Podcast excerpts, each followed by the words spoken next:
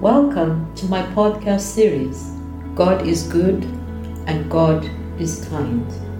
Our topic for today is Your Attitude During the Dry Season.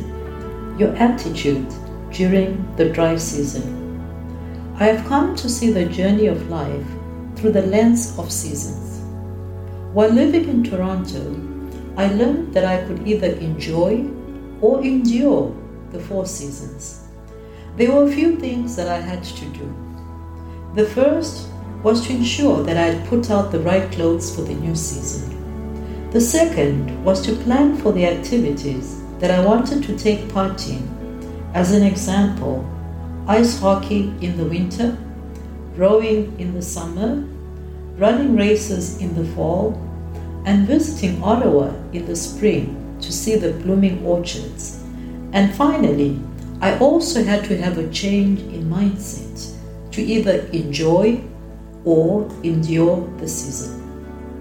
Today, I want to share about the attitude we should have during the dry season in the journey of life. Growing up, the dry season was by far the worst season, and I liken the dry season as a time full of challenges, sometimes with no end in sight. During a recent dry season, I was strengthened by a character in the Holy Bible who went through great adversity from one trial to another. His name is Joseph, the 11th child of Jacob. His story is well documented in the book of Genesis, chapters 37 to 50 in the Bible. Joseph is by far my favorite character and is one that even my Muslim friends and family can relate to, as his story is well documented as the longest story in the Holy Quran in chapter 12.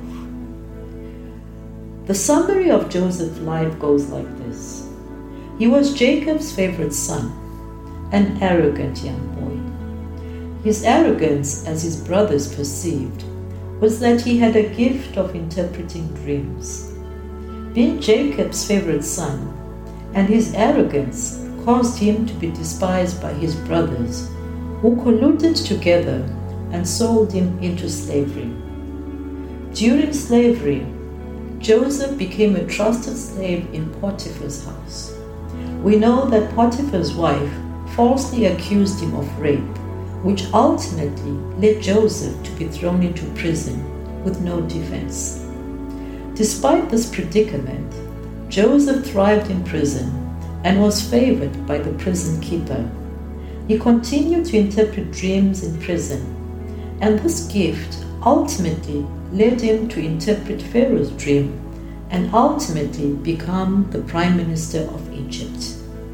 In all his suffering, we see how Joseph carried himself. Joseph had the opportunity to be the lover of Potiphar's wife but he didn't. Giving in to this temptation could have made his life much better in the palace as a slave. Instead, Joseph kept his integrity. We must remember this is the same Joseph who had his youth stolen from him as his own blood brothers sold him into slavery, a journey that would take him away from his beloved father. How much pain can one endure? His gift of dream interpretation, perceived as arrogance, and being loved by his father, threw him into a long season, into a long dry season. You may be in a dry season because of something you did, or something others have done to you, or you simply have no idea how you came to be in this place. You're feeling betrayed, you're in pain, and you ask why you and why now? Joseph could have chosen to be bitter, to seek revenge, but he knew that God was with him. What we see is that even in the difficult situation, Joseph received favor from God by working in the esteemed palace, by being liked by the prison keeper, and even earning respect from the other prisoners. In your dry season, do you find you want to do things your own way? You want to help God through shortcuts. You conceive ideas of how you can parachute yourself out. Sometimes those with money, depending on the nature of the problem, may be tempted to bribe their way out or use their influence to get out of the dry season.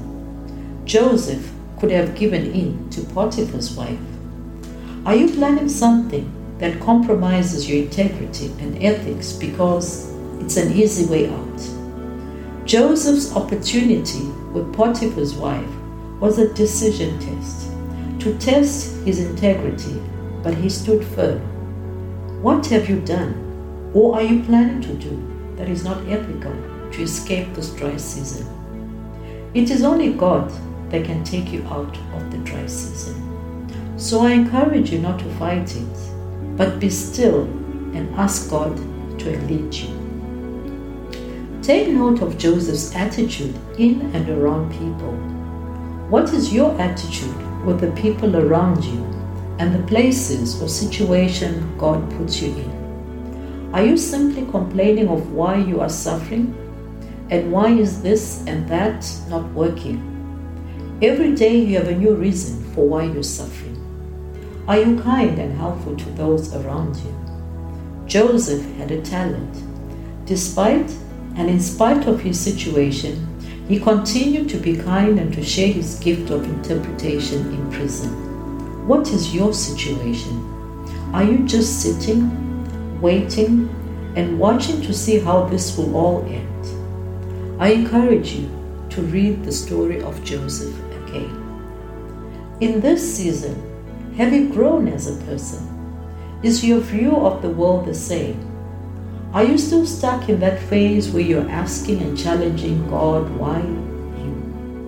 Has your spiritual walk changed? Has God revealed his purpose to you? Joseph's attitude led him to be recommended by former prisoners to interpret Pharaoh's dream. As a result of his attitude, Joseph became a well respected prime minister, a humble and loving man, one who was no longer seen as arrogant by his brothers. Joseph was to later declare to his brothers, when he became prime minister, that what his brothers had meant for evil against him when they sold him off to slavery, God had known that all the suffering had been so that Joseph would one day save his people.